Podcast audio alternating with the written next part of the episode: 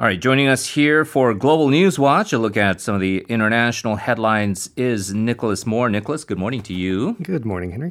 We're going to begin with the ongoing conflict between Armenia and Azerbaijan. Both parties in this uh, Nagorno Karabakh conflict uh, are claiming that the other side has violated a ceasefire which was negotiated in Russia and uh, brokered by none other than uh, Vladimir Putin. Right, that truce came into effect on Saturday at noon local time. And the purpose of the truce uh, was simply to exchange war prisoners and the dead. Um, but uh, Russia was hoping to make some inroads here and perhaps uh, initiate the process of ending this conflict peaceably. But then Armenia reports that there was shelling inside their country and that there is a new Azeri offensive in Nagorno Karabakh. Azerbaijan, for their part, reports shelling from the disputed, disputed region into their territory.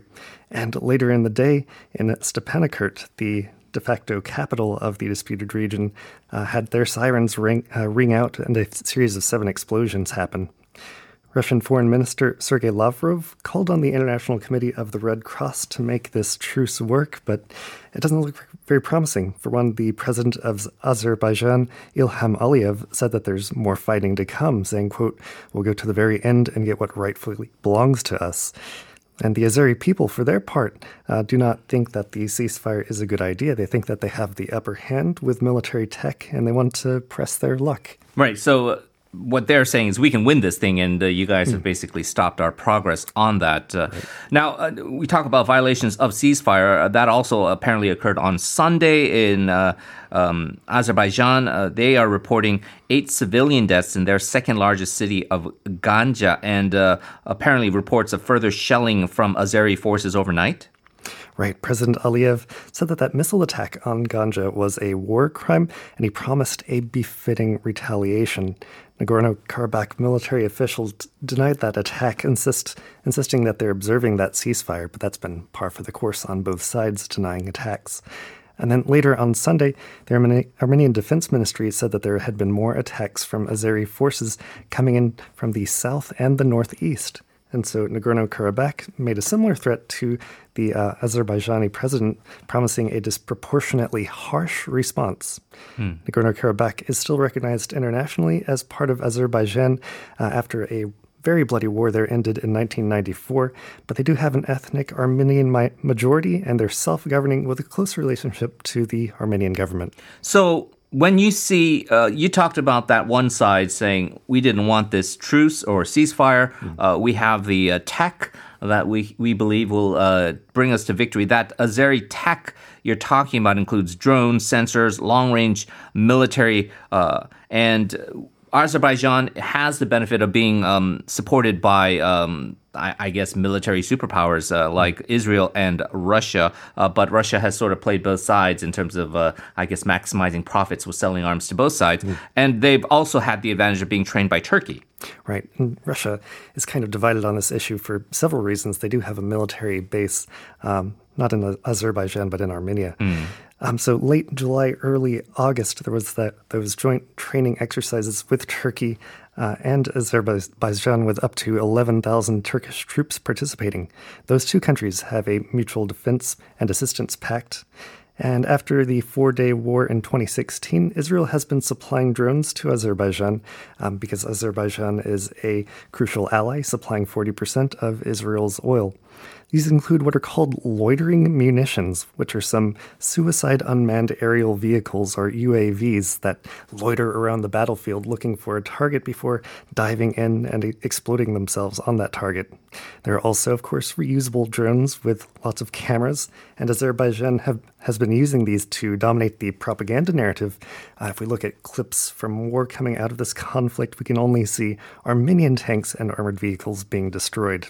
There's also ground detection radar that detects movement, and that can do that 24 hours a day. Mm. And then ballistic missiles with a range of up to 400 kilometers and accuracy of within 10 meters uh, can then find and destroy those targets. So, all of this has made tanks a little bit less popular, perhaps, for future war. The US Marine Corps, for one, is reducing their number of tanks, and the British Army is making that same consideration. It, this is such a complex conflict, and uh, both sides are quite vehement in their stances. We're going to try to uh, get both sides uh, uh through some special interviews lined up uh, later on this week, so we hope our listeners uh, stay tuned for that. Let's turn to our next story, though, Nicholas, and this is another update in the situation in Belarus. riot police in Minsk used a water cannon and stun grenades to break up a protest against uh, the president, Alexander Lukashenko, one human rights group calling it the harshest dispersal of a Sunday march since August. Right, that was an estimated 100,000 people turning up in the capital. And they're saying, um, as they have been for several months now, that the president won his sixth term fraudulently on August 9th.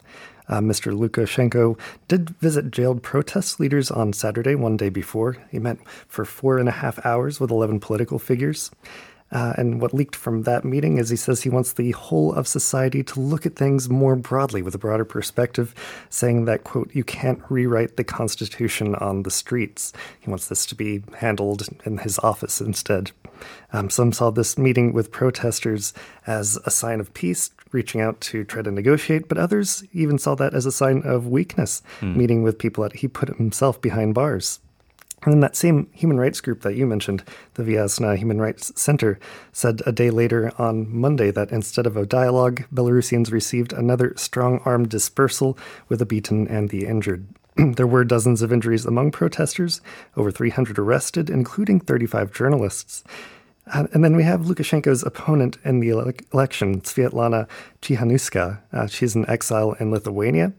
And she said you have to stop forceful detentions and release pris- uh, political prisoners before dialogue can start, saying, quote, you can't have dialogue in a prison cell. And then eight European nations recalled ambassadors from Belarus, showing solidarity with Poland and Lithuania. Now, Tsikhanouskaya has become a somewhat reluctant political icon. Mm. She only ran in this election uh, which Lukashenko claims to have won with 80% uh, of the vote, after her husband was imprisoned uh, before declaring candidacy. And now, uh, because of her symbolism, Belarusian women have really become sort of the face of this movement. Mm. Yeah, and that doesn't help that Lukashenko has a very old fashioned attitude. He scoffed at her as a, a housewife and a homemaker, saying mm. that. Or implying that she wasn't a serious candidate who could actually debate a long-time politician. But it was a, a group of three women, women, leaders who have who, who made that coalition uh, really coherent. One include the musician turned campaign manager Maria Kolesnikova, who led the uh, candidate to huge campaign rallies, while Lukashenko, called Europe's last dictator, stuck to more old fashioned visits of military bases and, and, factories leading up to the election, more Kim Jong un style, mm. perhaps. And while the government planned to exile Mrs. Kolesnikova, she instead tore up her passport and was subsequently jailed.